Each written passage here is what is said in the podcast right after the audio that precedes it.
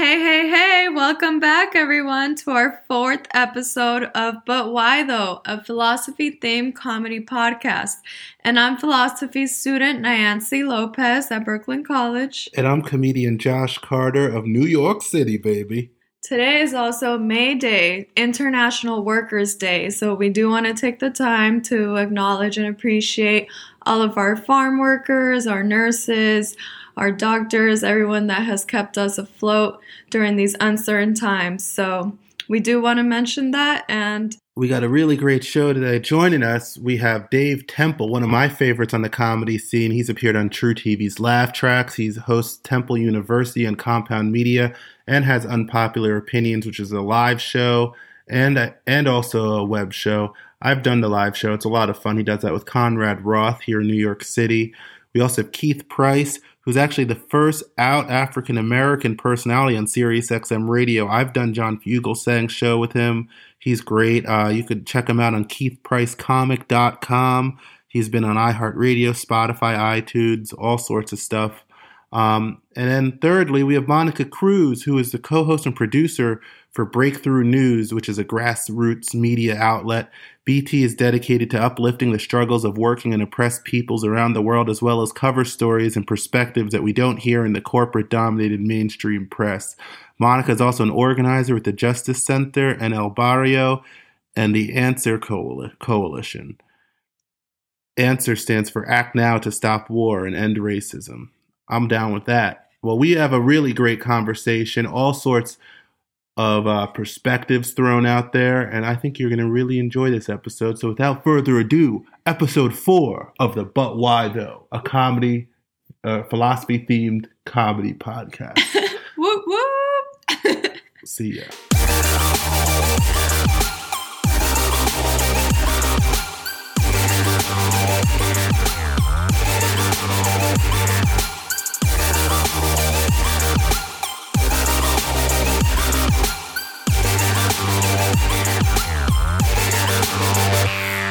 Okay, so the first philosopher we're going to be talking about is Haslanger. She's a feminist philosopher. And what she does pretty much is she deconstructs gender and race and she looks at what we want these concepts to mean for us and what we want them to do for us. And um, the first question that comes up is is is gender a social construct? So I wanted to see how everyone felt about that. What do you think, Josh? Well, it depends. Like like an old school person like thinks of gender and like as something different. Like I think of like people. I, I feel like I just think of gender as either of a penis or a vagina, and there are two. But I know now like that there are like twenty three of them out there, and I'm I'm not trying to say. I'm, I'm just I just I just say let people live. You know what I'm saying? Like I'm not gonna. I don't know what. I don't even I don't think gender is a social construct now, but that could be because I'm just I just have different like definitions of what gender is, and I I accept that. So I'm not like mad if you do. Mm-hmm. What's what's your take on it, Dave? Um. All right, so I would just want to give off two clarifications up front. Uh, one, I'm a math major, like I'm a mathematician. So for me, things are very black and white things are very linear. So that understand that that's where my background and my opinions will come from. So for me to look at something like a social construct, I look at the definition of that as far as is this something that we are laid out? Is it being changed or shaped by human interaction? And based off of that definition, I have to say no. We we put out a definition of the genders, um, and it, I feel more so the change is the social construct. Once we start to add multiple genders, we're changing an additional, we're changing an existing definition with new human interaction. So, male, female, I don't think that was a uh, social construct. I think the newer things that are coming out are. Mm-hmm. Okay. And Keith? Oh, well, I, I kind of agree with you in that I, I, feel that certain parts of this is that the the gender identity stuff was already here. It's just it, it's just people are now deciding how they are going to approach it. And what's happened is is that we are now in this frame of mind where individually we get to do whatever we want and feel whoever we want to feel. And so now people are, you know, gender expression is to some folks either you're a male or either you're a female. And in actuality, gender should just be as fluid as that. You can be whoever you want to be. If I want to be a man wearing a dress like Billy Porter, but his I gotta admit his his drag is kind of fierce. But if I'm gonna, you know, I don't think I could afford the gowns. You know what I'm saying? so that you make that statement, your statement is fierce. You know, but in the end, if that's the statement that I choose to make, I should feel free to be able to do that. And if that bothers anybody else, that's on them. You know, and I feel like in terms of it being a social construct, it's only when people decide that they're going to pipe in about your business that it becomes a, something that has to be constructed or deconstructed. Yeah. Yeah, Does that make that's a good. That's a great point. Mhm. Monica? I would say on any conversation on like what is gender and all of this, I mean, I, we have to recognize that there's a difference between gender and sex. Mhm. Sex is biological, um, you know, and uh, and gender is really it is a social construct. It's how you it's how you express who you are. It how we've been conditioned to think is gender is how you express your sex. So if you were born with a vagina and what is it, X and Y chromosomes and women, I forget, um, you know, X and then X. that means uh, X and X. So that means, you know, that means before before you were even born, you're assigned pink. You know, you're given a, a feminine name, and all of these expectations are put on you, right? Um, and we Mhm. understand that's vice versa um, for you know anyone who is assigned, you know, the sex of male at birth. But um, you know, we don't talk about the fact that I think it's about three percent of our population is intersex and is born with genitalia that cannot be um, defined as um, because all if we actually really want to talk about the biology of this shit the science of this i mean like all embryos technically start as female embryos and the Right. penis develops out of the clitoris right like the Yep. the ball sack develops i don't know how to fancy way say that testicles whatever the fuck um, you can curse, right? I curse a lot. Um, you know that that um, comes out of like what would be the labia, right? So all these things. So that there is a difference between between sex and gender, and I think we need to start there and put and treating them as if they're the same thing is incorrect, and that's what our you know heteronormative cisnormative society puts on us. The idea of gender, I mean, this is something that um, indigenous peoples and you know people all around the world for millennia have been practicing. There's the idea of two spirit and you know Native American tradition. Um, uh, there and all over the world, there's all different kinds of names for it. I know in India they have a particular word for it. All over Latin America they have particular words for it. Of someone who who uh, was outside of that binary and someone who expressed both feminine, what we would call feminine and masculine traits in the way that they present themselves.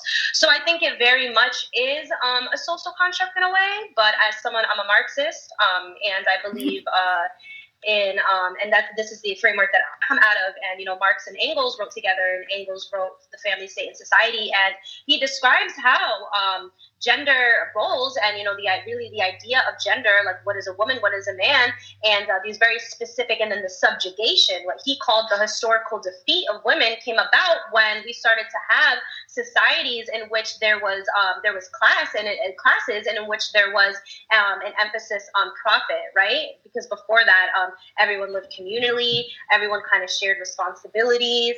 But as things started to become more rigid and um, as humanity began to really develop civilization, these roles became very rigid, and and then women became subjugated, uh, right? And we and we began, you know, the establishment of patriarchy.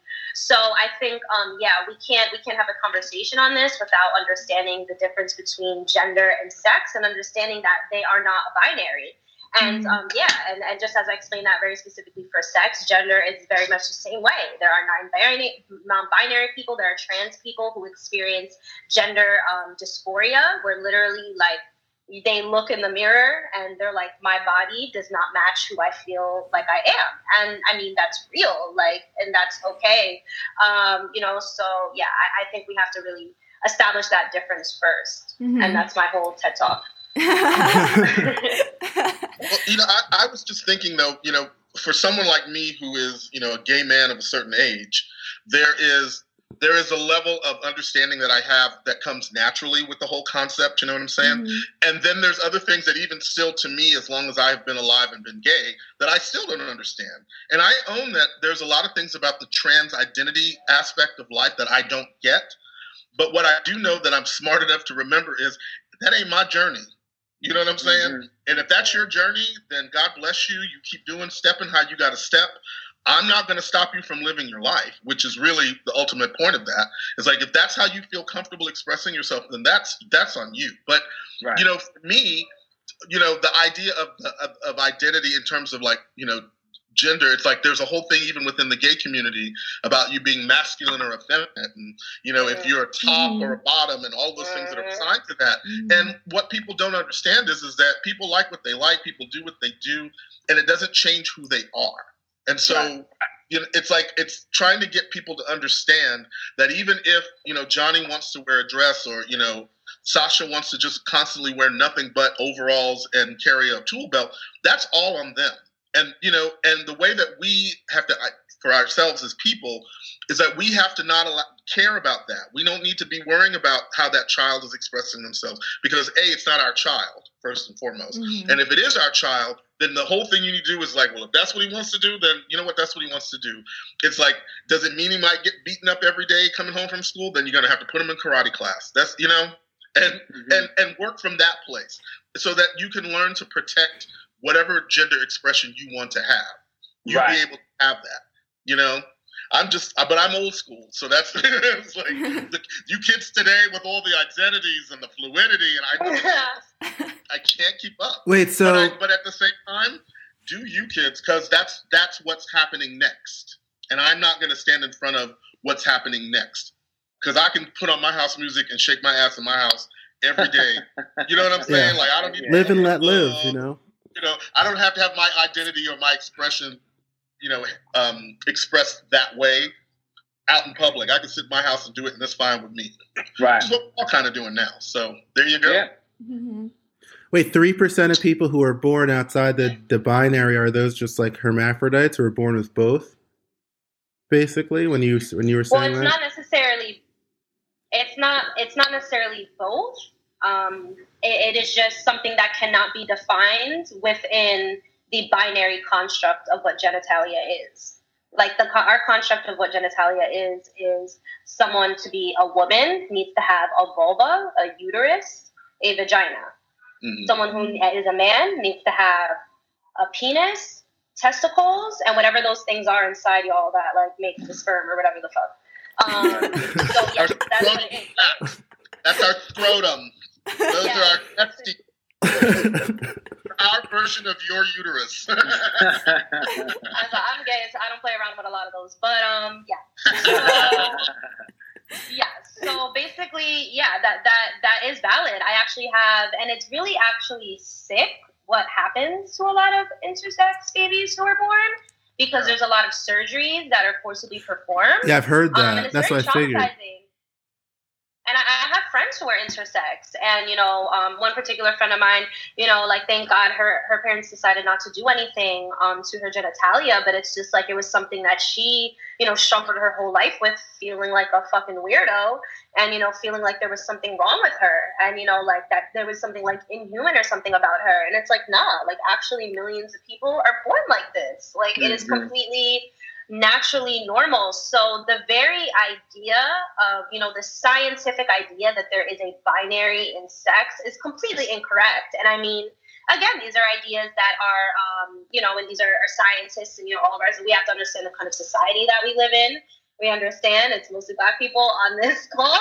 Uh, we live in a white supremacist ass society. We live in a homophobic ass society. All these things. so it's like, of course all of our, our all of our institutions all of our science everything that we're learning in school is going to be in accordance to um, you know this this idea this ideology you know that we need to follow lines so um, you know i think uh, discovering radical politics is what really changed me because I, I i knew i was queer since i was very young and i was always uh, very curious about the lgbtq question and all these issues going to our community so i remember that was one thing that i was always fascinated by you know, even as a, as a young kid. So I feel lucky that I've been able to be able to be this re- do this research, to be able to have access to this kind of education, to be able to you know be in, in spaces and in community with people who like know their shit and have these experiences. Um, because not everyone has that, and I mean, I think um the the gender roles that are forced on are incredibly dangerous. I mean, do we need to talk about what women have to experience, the incredible rates of domestic violence, how women, you know, are more likely to be killed by a partner, or, you know, and the incredible sexual assault rate that we experience, of all of these things, uh, low pay in the workplace, all of these things. And we understand that also patriarchy don't be doing men um, all the favors either because what is men? Men have to be masculine. Men have to be unemotional. You can't cry. Boys don't cry. I mean, that's inhumane. We're humans. We all cry. We all have feelings. Um, you know, we are not, men are not inherently meant to be violent and tough and all of these things. And that's what's so forced, you know, on men in our society. And I think that's very harmful too. Um, so yeah, I mm-hmm. think it's understanding that um, the binary doesn't exist and it shouldn't exist. Um, and it actually, historically speaking, we're only like, if we look at the timeline of humanity, we're like in a tiny speck of time where we actually view gender like this because it's yeah. been proven for millennia that there were more than two. That in most societies, that there were more options than this, this and this and not to say that they didn't you know believe in like okay more feminine more masculine energy but there was always an understanding that people could be a mix of both mm-hmm. yeah and also that's what Haslanger tries to do in her in her paper as well explaining how gender can't be um, binary and also she talks about intersectionality how it's different for someone to be say for example um, a woman and brown at the same time, then that's different than just being a woman. Because if you're a white woman, for example, then that's a whole different type of situation that you live. So she also talks about that. Can we all agree that white women have it better than black men? Just I, don't, I don't like to play on the identity stuff. I, I don't. Yeah. But I I'm just crazy. I say whatever. Understand that I don't. I think yeah, it depends be, what kind of white women, because uh, I mean, I don't know. If we're gonna compare like a rich ass black man, like to uh, a poor white woman who grew up in a really poor area who didn't have shit her whole life. I mean, I'm sorry, I'm not gonna say that some rich ass uh, black man who grew up in a gated community has doesn't have more privilege than someone who was born in the gutter. At the end of the day, I feel like yes, of course, we live in a white supremacist society. We live in a yeah. Let me let me. If you're, but if, if that girl born in the gutter, that girl born in the gutter, like uh, was walking around like clean and with with decent looking clothes on, like she's way le- less likely to get killed by a cop than even the black dude in the gated community. Well, I just want to put devil's advocate here. Disagree with that, yeah. I just want to play devil's advocate here. You guys also, um, like, I feel like privilege, like everything is balanced. So the amount of privilege that we perceive on someone also comes with the equal amount of pain. Even though we mm-hmm. don't necessarily see that or can't relate to the pain because we're only focused on the privilege, but like for everything, even if we look at someone who is in what we deem a disenfranchised or low income neighborhood, you can look now during the pandemic who's having the most fun during the pandemic? People mm-hmm. in the worst neighborhoods. They're outside, they're partying, they're having a good time because they're not concerned. So rich people who are all boarded away and secured up, they are home in their panic rooms, frightened. They're not having a good time, even with all of that privilege that they have. So it's kind of a weird mental mm-hmm. balance where you know we perceive certain things in life to be like, oh well, this person has a privilege, but we're no, we're not paying attention to any of the pain, the turmoil that they're going through in that aspect. I'm sorry, but black people are dying at incredible rates in the hood. Like our mm-hmm. people are dying and they're being forced to go into work. I don't think it's all happy and good in the hood right now. No, I'm and not I think a lot of these people who are privileged enough, and I, and I trust me, I don't like this whole privilege politic too. I, it, it, gets a little dicey, and and it's it, I don't think it's useful for the most part. But I mean, people who do have the luxury of being able to stay home and work from home, I mean, I'm sorry, yeah, they might be freaking out a little, but they're not in actual danger, and that's not valid. like, like just because someone has a feeling, I'm sorry, not all feelings are valid. Sorry, like, but no. And that's I'm a good. Sorry, I'm, like, I'm glad you made that statement because how think, do we determine which feelings are valid or not? I think we look at material conditions. I think we look at the fact that we are human beings who are made out of cells and who need food, who need shelter, who need water, who need basic things. And I think when we're talking about privilege and access and all of these things, we have to acknowledge what people actually physically have access to. So yeah, like I think we we can. I, I think a lot of like this postmodern type, like it's all about the individual and identity. All of our experiences are separate. It's all about like what you are feeling in this particular moment. I think is incredibly incredibly reactionary and um, and um, damaging to this understanding of the world that we actually live in. Um, we live in a material world. We need material things to survive, and um, it doesn't matter. I, am not saying not that it. Uh, we understand white supremacy means that white people get paid more, that white people have more access to uh, to education and to a better standard of living, right? But we also understand that again, there are contradictions. Like at the end of the day, it is what you have access to.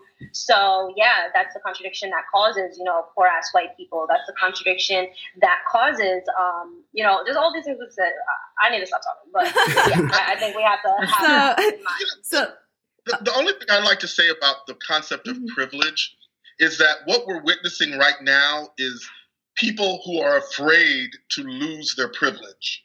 That's what, you know, this whole thing about, excuse me, with these uh, militiamen, wink, wink, nudge, nudge, if they think that they're that, like they're protesting for their their privilege of not being able to to not have to stay home, to not being told what to do.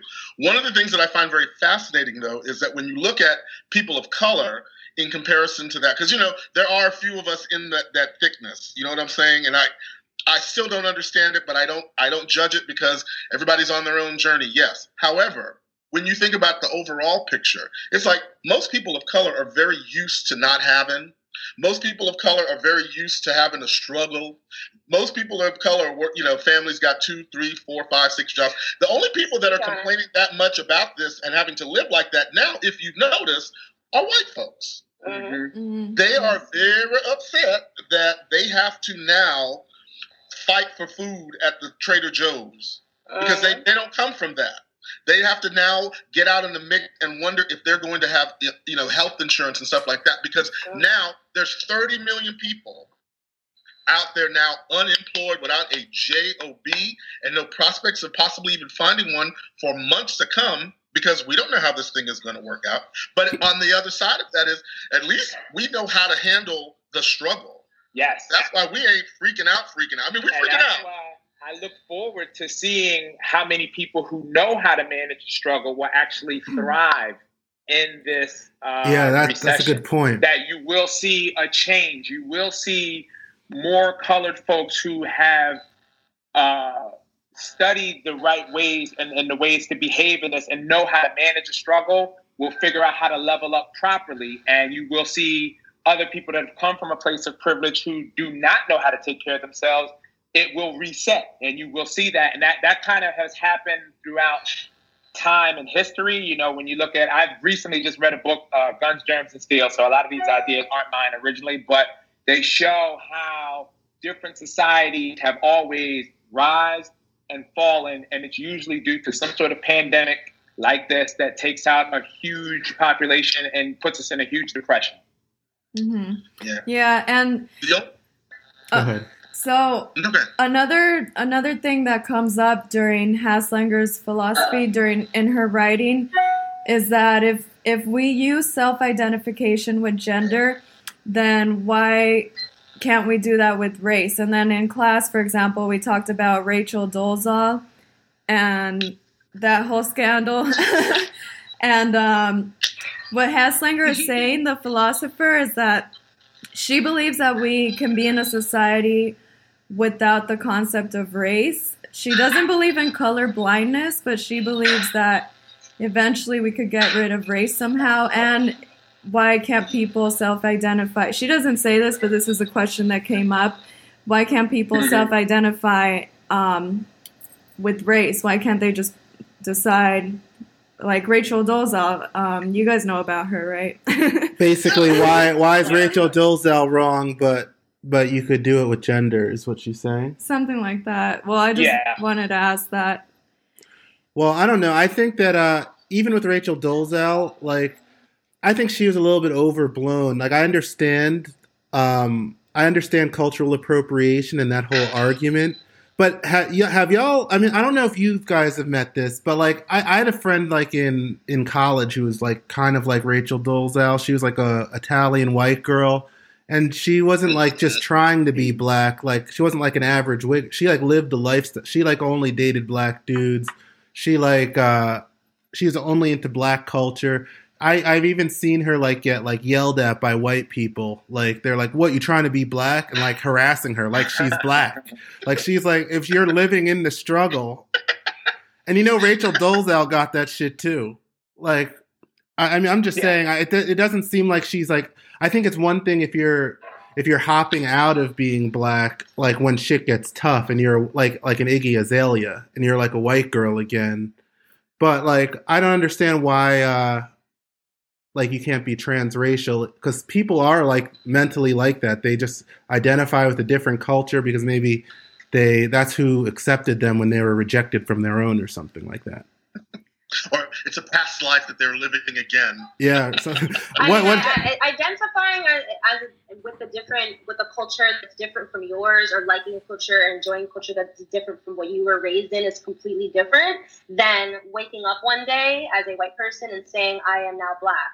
Like that's not how it works. We don't get to choose to be black, and it is society who actually actually creates uh, the construct of this. Like I always say, when it comes to black folks, like we wasn't out here getting called black and nigger until motherfuckers came to the shores of our homeland and And said, "You're black," and now be and and now we're gonna use you as slaves. And I think um it's really interesting um this history um of actually slavery in the U.S. Um, we don't really hear about the fact that in the United States, actually some of the first it wasn't actually chattel slavery as we know it today.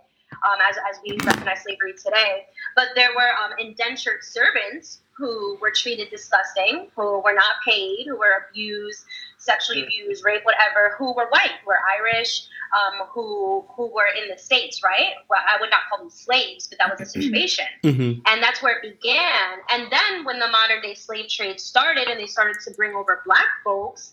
They actually lived in very similar conditions to the white folks. They were all treated the same, and that's when actually some of the first like mulatto or whatever mixed race people in the states actually came about. And they started to have solidarity with each other. And they started to realize hey um, we all getting treated like shit by this rich white man. So we actually have more to gain by fighting together. And what did the rich white man do? Oh no we can't be having that so what we need to do is convince these white people that they're even though we treat them essentially the same we need to convince them that they are better than these black folks so what we're going to do is give them some small concessions then Mhm. start treating black people even worse than them we're already treating them. Now we're going to subjugate them to chattel slavery. And the actual terror campaign, I really want to, I really hope that people uh, research this because it's really fascinating. This is like in the 1600s in the United States when the colonies were beginning. And uh, they, they literally went on a terror campaign, killing any white or black person who were seen together. You could not talk to each other they literally and, and i think it was um one of these early settlements like jamestown don't quote me exactly which jamestown but it was one of these early settlements right like in the title pocahontas as we come to know it in popular culture whatever the fuck they literally would put the heads of the black and white workers on posts like lining up to where the settlement was going to be to mm-hmm. show every fucking indentured servant and every black slave going in there. Y'all better know your places. Y'all are not friends and this is why white supremacy exists in the way that it can, because poor white people believe that they have more in common with rich white people than with other uh, black and brown and people of oppressed identities who are also poor, right? They believe that somehow if they just continue to perpetuate whiteness, and that gives them a sense of pride, because, oh, look at what I have in common with the oppressor, look at what I have in common with the wealthy person, right?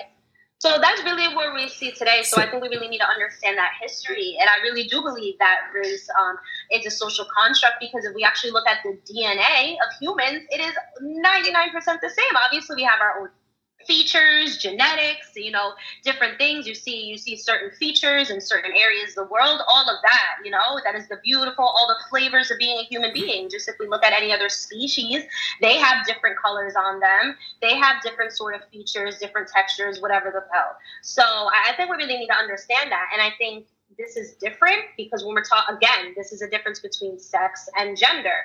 Gender is how someone feels they will present themselves. It is how they want to express themselves. It is the roles that they want to play according to what society has deemed gender is, right? I mean, at the end of the day, no, a black person cannot wake up and choose, hey, I don't want to be black. Are yeah. you kidding me? Only Sammy Sosa could do that. is gonna see your ass and you're gonna be a nigga. It doesn't matter. It don't matter. Mm-hmm. And for some white people who want to listen to hip hop and want to, you know, and like black culture, I mean, like I, I, don't really, I don't give a fuck. I think white people can participate in, in hip hop. You know, of course, there's a, there's a sense. I do still believe in cultural appropriation.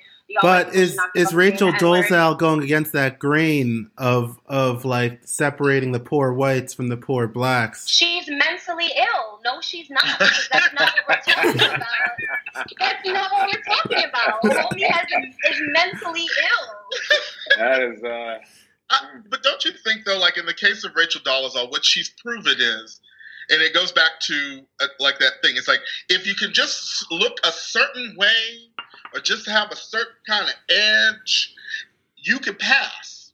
And the thing is, is that you pass until somebody either outs you or you out yourself. And for her, she got outed by her own family because her white family was like, "What was mm-hmm. that? They, why is her skin so dark?" You know what I'm saying? Like they they went after her. And and and the sad part is is that she could have gone on for I don't know how long had no one said anything. And Correct we'd have gone to an Essence event or something, and she'd have been there. We'd be like, "Hey, Rachel, how you doing?" And she'd be uh-huh. high fiving us and sissing and snapping and going on, and we wouldn't think twice about it. But and then now that we're like, "This is some me. white girl trying to act like this," we have an issue with it. And the yeah. bottom line is. You can appropriate all the culture you want. You can try to be whoever it is that you want to be. But at the end of the day, when shit goes down, you know what I'm saying? An official, whatever's have to jump in. Don't play like you're not going to play the white card because you know, do you think Rachel Dolezal would play the white card? I, like, I would play the white card if I had it. That was white tears she was crying on national television. what? I just saw the what? the Netflix special. On the Netflix special, she seemed like I don't know. She just I I felt like she seemed like ride or die. Like she thinks she's black and she just wants to go out of her way to prove it and like that's just how she identifies. I don't understand the difference between that and like identifying as a different gender. I mean i, I think you should just let let people live. Like it's one thing iggy azalea is trying to be like the number one rapper and like trying to take that and but then she'll turn around and say something disrespectful about like KRS-One or some shit. Like that's i think that's like a different thing like I think that's like cultural appropriation, but like Rachel Dolezal is someone who's going down with the NAACP. Like it's not like she was taking black roles in Hollywood. She was working at the NAACP trying to like fight for black rights. Like I don't know. That just, the NAACP is a bunch of coons. I don't give a fuck about that. You know, a Jewish person started it. The NAACP. It was. I don't give a fuck. I don't give a fuck what any white person does. You are not black. You are dyeing your hair. You're purposely putting in hair that is not your. You're dyeing your skin. All of that stuff. Like that's not. And no, I'm sorry. It's not the same as being trans. No, it's not. Body dysmorphia is a real, actually, like that is a scientific. That is a proven thing. Like my little brother is trans. Like it's no. It's. But how long ago was that bro. proven? Like, it's not the same. Well, it's, How, it, it, it's, it's it's a it's it's it's something that's new though, and who knows if if this is something no, but it's not new. new. Just like I explained, but it's not. New. Yeah, I know. I know. It's I mean, I'm just saying. I'm just saying the the psychological term. The I mean, the dysmorphia term, and like putting it into that umbrella is new, right? So in the last ten or fifteen years, it's been I'm sure that it's been discussed before, but like in the last ten or fifteen years, I'm not saying it's, it's wrong or made, anything. I'm just saying the actual waves people are talking, talking. I'm sure that the idea or the concept was around, but nobody knew where and when they could like put what platform that they could get it on to no be able name. to have that kind of conversation. But I'm sure it's been going on forever. Yeah, but, with body dysmorphia. Yeah, well, body dysmorphia, and also with the like the, the idea that you're not you're you don't feel like who you are. Like that's been right. going on You know, It's just dysphoria. It's body dysphoria, by the way. That is what trans people experience. Body dysmorphia is generally having a warped idea of what your body is. It's like a very skinny person thinking that they're fat. I see. Ah, okay, okay. what about a very white Two person thinking ones, that they're two black? I don't understand so why the color is something so skinny, different than like himself as every other fat. attribute of your body. That doesn't right. make Yeah, you can call that body dysmorphia. That's a that's a a, a, known. That's actually like a Right. considered body other is a mental disorder.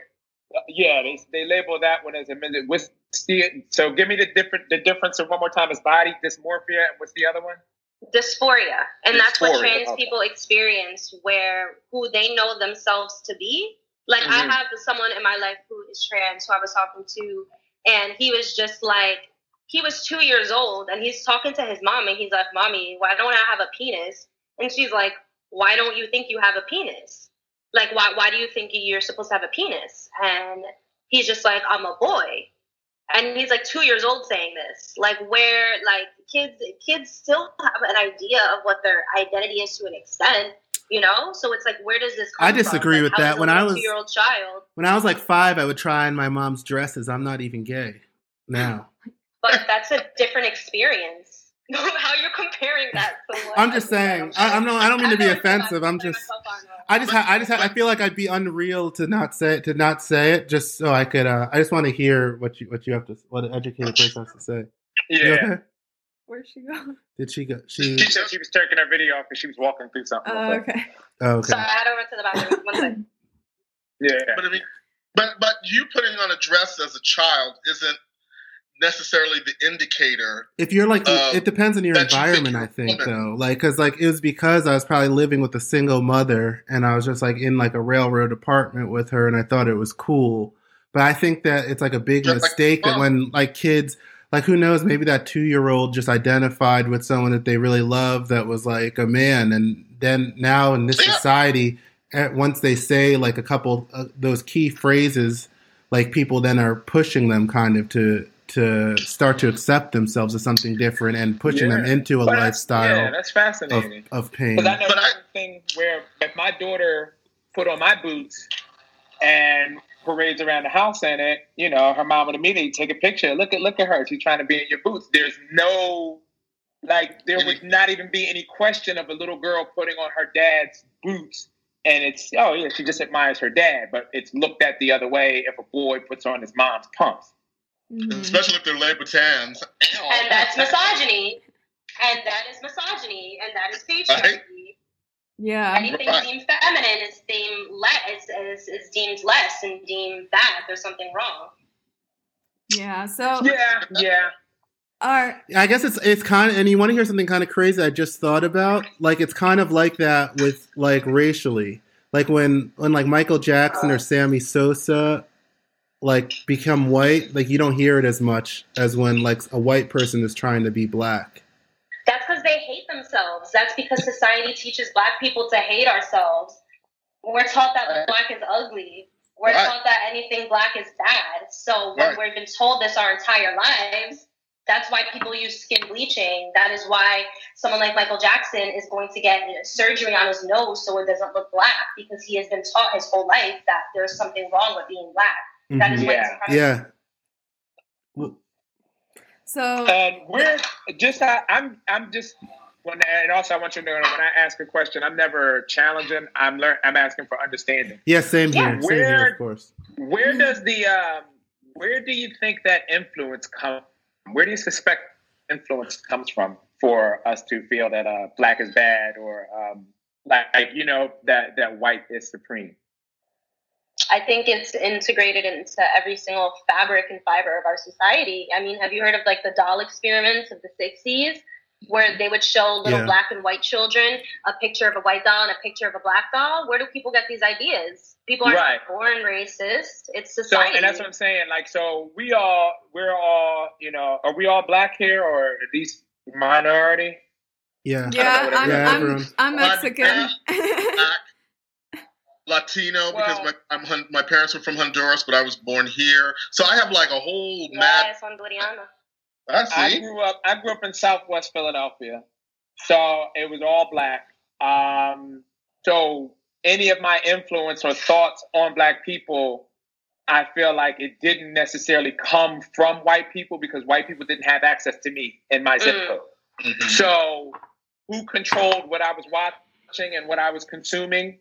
Black people, my family, my my circle of influence, and my zip code. So, as we've heard these messages of kind of controlling what we are feeding our youth, not just food wise, but everything that they're consuming. So, how is it that an outside influence is still getting into our nest to uh, have our children absorb these things and have these thoughts going into their adulthood? It's Protection. I That's think what it is. I think a lot It's of it is protection. through media and like uh And, like, and again, about, like, what you watch on that TV. consume, that's usually by choice. Why are we consuming these toxic medias and things? And because we do have people in our communities spreading that message. Do not consume the white man's media. Do not consume the white man's literature. Do not consume the white man's way of thinking. Do not consume the white man's religion. But we all still consume it. And when the programming is malfunctioning in us, we look to the white man and go, "This is your fucking fault." Well, Well, uh, uh, being of a, being I of mean, a it's certain all age, around I us. feel like, well, Go I feel like being of a certain age in this mix of people that I'm, I'm with, because I feel like I, I have a little age on all of you. What has happened is is that growing up in this country, especially because I grew up in Texas, so growing up in Texas, being black, possibly gay, because I didn't know until later on, and and also being kind of a smart kid, put me at a very weird disadvantage amongst other black kids that I'm living around and dealing with. Yeah. But at the same time, when I showed up at church on Sunday, we got the lessons, which were you need to learn how to handle yourself when you're out there. You don't because the thing is, is that what what my I was taught growing up is that there are elements that are already out to get you, Correct. and there are elements mm-hmm. that will get you if you are not paying attention to certain signs, certain things. And it was more of a warning. The distrust that we had with white people, as far as for me growing up in Texas, is because they are dangerous when they are able to do and say whatever they can and do. And Mhm. so, so we were taught very young growing up in Texas. This is we're talking living in the '70s in Texas that you can't just say and do what you want to do because if you do, this is what a, this is a possibility of what will happen to you, and here is a history of showing how it has already happened. So you decide. You have to learn that this is how you kind of learn very early to maneuver yourself through the world of white people, because we all know how to put our customer service voice on when we need to. Am I correct? that code switching, yes, sir. yeah. We, Uh-huh. we got we, we know when it's time. Just like I know when it's time to be black ethnic versus black gay. You know what Correct. I'm saying? Like there's a difference between those two too. And so Yeah. even for me to navigate through those particular things, I had to learn how to I had to learn who I was first and then be able to apply those lessons. And what happens is we get bombarded with those lessons very early when we don't have anything to compare them against, and that becomes the truth. But then Yes, as we move yes. through the planet, you kind of see that, you know, even in New York City, things are different for white people and black people here. Not like they are in Texas. Don't you know? You can't get away with some of the shit that people I see white folks doing here. You, I mean, doing in Texas, they could never get away doing that stuff here in New York because they will get Mhm. cut like that. Whereas there, there's a lot of freedom to do what they're doing, and that's why they do it. And what has to happen is now we have to not only teach our kids that that's a part of the conversation for you as young black people growing up in this country to understand that level, but also know that you have every right to be anywhere you want to be if that's what you choose to do. And if Correct. you do it- If you do it, then try to do it without fear and try to, and, and hopefully there's a support system behind you that's going to be like right there for you if it works. and It's going to be right there for you if it doesn't work. You know what I'm Right. saying? That's now, all one that thing do I do want to touch on what you said that, which I think is fascinating, is that we all do learn how to conform and fit in. But the people who have, throughout history, ever made the biggest impact on leveling uh, the playing field, or at least bringing it close to having an adjustment, were the people who were unapologetically them. They did not conform. They spoke in their natural voice and they did it loud and proud, and they were a pioneer. And just like any other pioneer, when you go over that hill first, you're going to catch a lot of arrows in your back. everyone who has ever been unapologetically them and died behind what they said or how they wanted to express themselves, they encourage everyone else. Yeah, fuck that. Why are we conforming? We should have been ourselves unapologetic to begin begin with. And that like is the message that we kind of have to get back to. You know, we, we, you see it over and over again where the person who is un, like uh, Cardi B is someone I don't necessarily like the way that she speaks, but you see more white people emulating her. Mm-hmm. She's grown on me too. Now, you can dislike a flamboyant gay man. Everyone imitates a flamboyant gay man. You know what I mean? Every white woman on the flash. Right, exactly. and it's because you were unapologetically, you know, yourself. And once you shine and pierce through, people have to emulate that, and that becomes the new norm. See, like, well, for me with comedy, when I started doing comedy like 25 years ago, let's say back, I first moved to New York 25 years ago. I started doing it in Texas, and I was being very cautious about once I had come out to myself and a few friends of mine of how I wanted to present myself on stage. And I mm-hmm. knew at that particular time in the 90s, if you were a black man and you got on stage, you have to be black man. You can't yeah. be a yeah. You can be kind of nerdy if you want, but that was about as far as you were allowed to go outside that stereotype. I kind of feel like it's still and almost like that that today. Like I feel like I feel like there are only two archetypes for black comedians, and that's like that Def Jam, like loud, like kind of thing, or now the chill hipster who just talks very lightly yeah. and has like these new ideas that are like with the liberal white people, yet the agrees with everything that the but liberal again, white people a, do. But again, that guy, that guy, Josh, is going for mass consumption. He's right. conforming so that the masses can consume him as opposed to being unapologetically who they really are. Right. And people either have to get on board.